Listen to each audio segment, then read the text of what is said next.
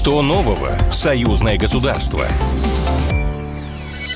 В эфире программа «Что нового? Союзное государство». Я Михаил Антонов. И традиционно в завершении недели мы обсуждаем в прямом эфире с экспертами важные события, которые касаются союзного государства, происходят в нем. Для начала буквально минутные, на минуту новости одной строкой. Минск и Москва предварительно договорились по дизельному топливу и бензину. Росатом будет поставлять в Беларусь технику для лечения онкобольных. Минск и Москва заключат соглашение о признании ковида ковид-сертификатов. Ну а теперь более детально о главном. Александр Лукашенко, президент Беларуси, заявил, что от успеха спецоперации России на Украине зависит судьба ОДКБ. Он сказал, если Россия победит, АДКБ будет жить. Если, не дай бог, не победит, АДКБ существовать не будет. И в наших странах тоже многие горячие головы начали обсуждать эту проблему.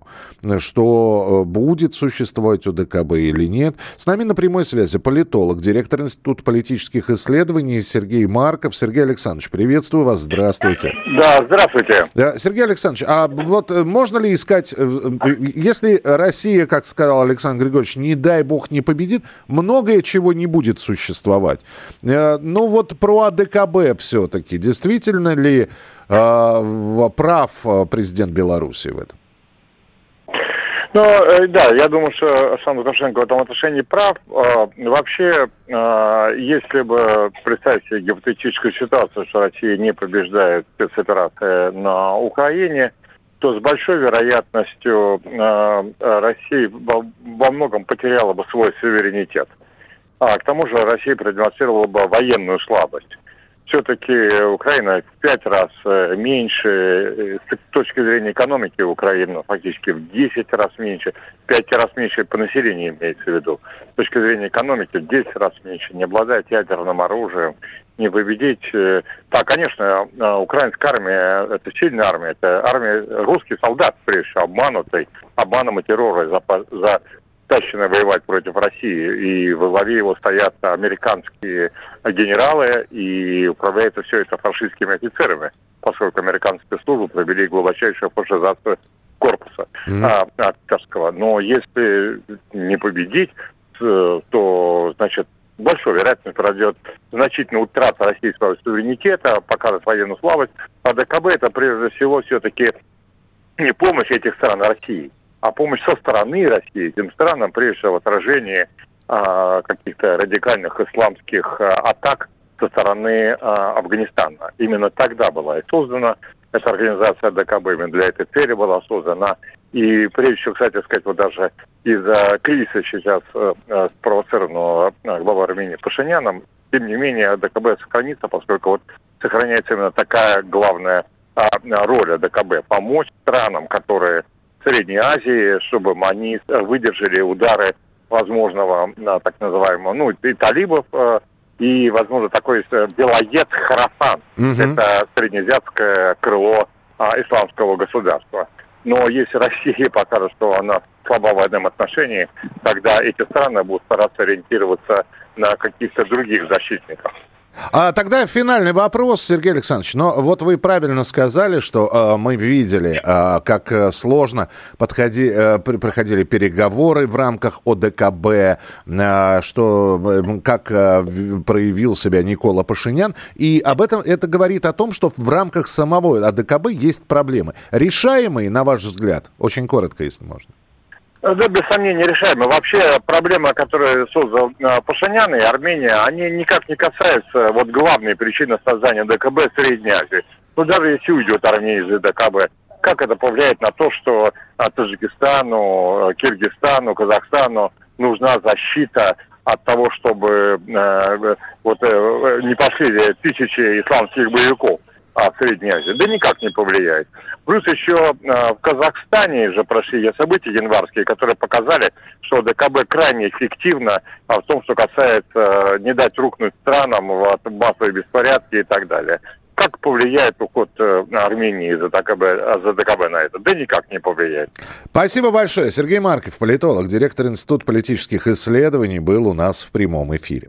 Еще одна новость. Прошел круглый стол с участием белорусских и российских экспертов на тему «Литература и культура. Векторы сотрудничества народов и государств». На фоне санкций и политического давления на Россию и ее союзников коллективный Запад ввел эмбарго на все русское за рубежом, э, культура отмены, так называемая. И на этом фоне, по мнению экспертов в союзном государстве, необходимо активизировать усилия по сохранению национальных традиций и исторических корней. У нас на связи директор Института социологии Национальной академии наук Беларуси Николай Маслевец. Николай Леонтьевич, приветствую вас, здравствуйте.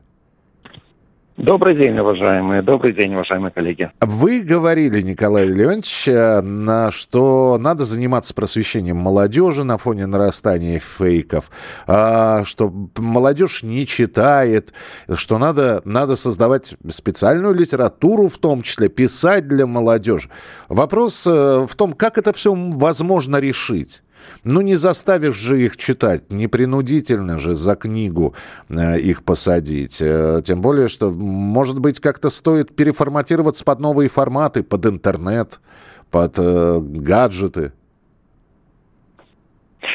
Э, ну, прежде всего, я хочу сказать, что рассматривая проблему чтения, проблему библиотеки в современном мире, проблему книжной культуры, проблему э, читательской аудитории. Мы говорим о, на самом-то деле гораздо более широком круге вопросов, которые касаются того, насколько молодой человек, и не только молодой человек, готов сегодня быть погруженным во все те процессы, которые в мире происходят. А книга традиционно оставалась примером во-первых, интересного, увлекательного чтения, во-вторых, что тоже очень важный момент, экспертного знания.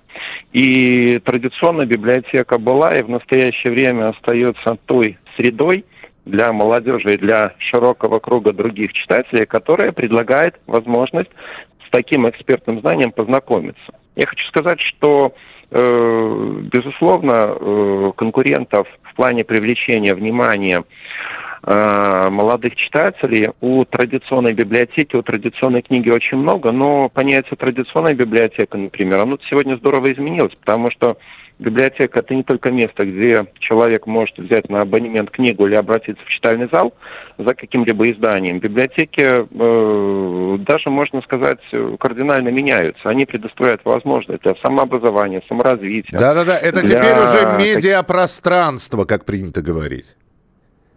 Абсолютно, безусловно. И это тоже форма привлечения и к библиотеке, и форма привлечения читателя к книге. Дальше, э, говоря о развлечении э, знания достоверного и знания фейкового, э, нужно обратиться к вопросу в целом формирования информационной культуры – молодежи и формирование ее гражданской культуры, гражданских представлений, поскольку э, выход на конкретное издание, на конкретную книгу или на конкретного автора, он обусловлен э, в целом уровнем и подготовленность человека, и представление о каких-то собственных смысложильных ориентирах. Поэтому книга – это в то же время и какой-то определенный итог. Человек, который приходит к книге, к книге, значит, он уже настроен на достижение каких-то достаточно серьезных целей в своей жизни. Вы знаете, вот. вы знаете, ну да, и... Николай Леонидович, я наблюдал, как молодежь посмотрев какую-то экранизацию, и неважно, это была экранизация «Идиота», Тараса Бульбы или э, какого-то другого классического произведения, как тут же молодежь шла за книгами, это все находилось в тренде, и покупала уже, чтобы ознакомиться с литературным э, произведением, на основе которого была сделана экранизация. Спасибо вам большое за комментарий. Николай Мыслевец был у нас э, в эфире, директор Института социологии национального Национальной академии наук Беларуси. Я напоминаю, прошел круглый стол с участием белорусских и российских экспертов на тему литература и культура, векторы сотрудничества народов и государств.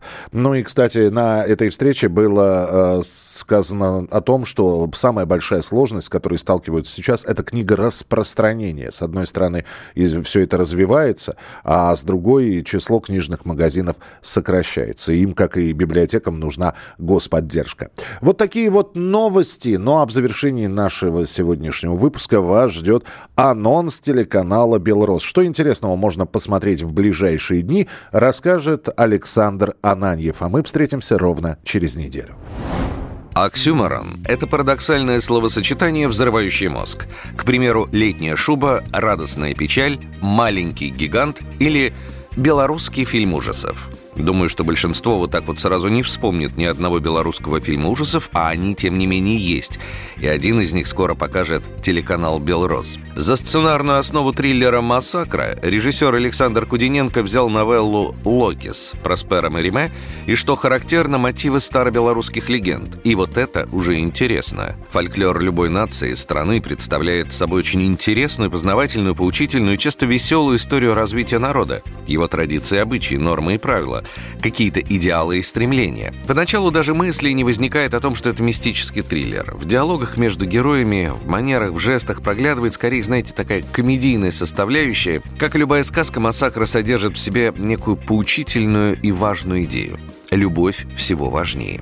За видимой поверхностью любовных отношений между героями кроются более глубокие философские идеи, заключенные в старом предании об оборотнях. В нем раскрывается истинная сущность зверя, неспособного любить, ибо лишь человеку доступно это чувство в полной мере. И это есть та грань, которая их разделяет. Научившись любить, зверь может стать человеком. А потеряв способность к любви, человек навсегда остается зверем. Александр Ананьев «Не прощаюсь». Что нового в союзное государство? Программа произведена по заказу телерадиовещательной организации союзного государства.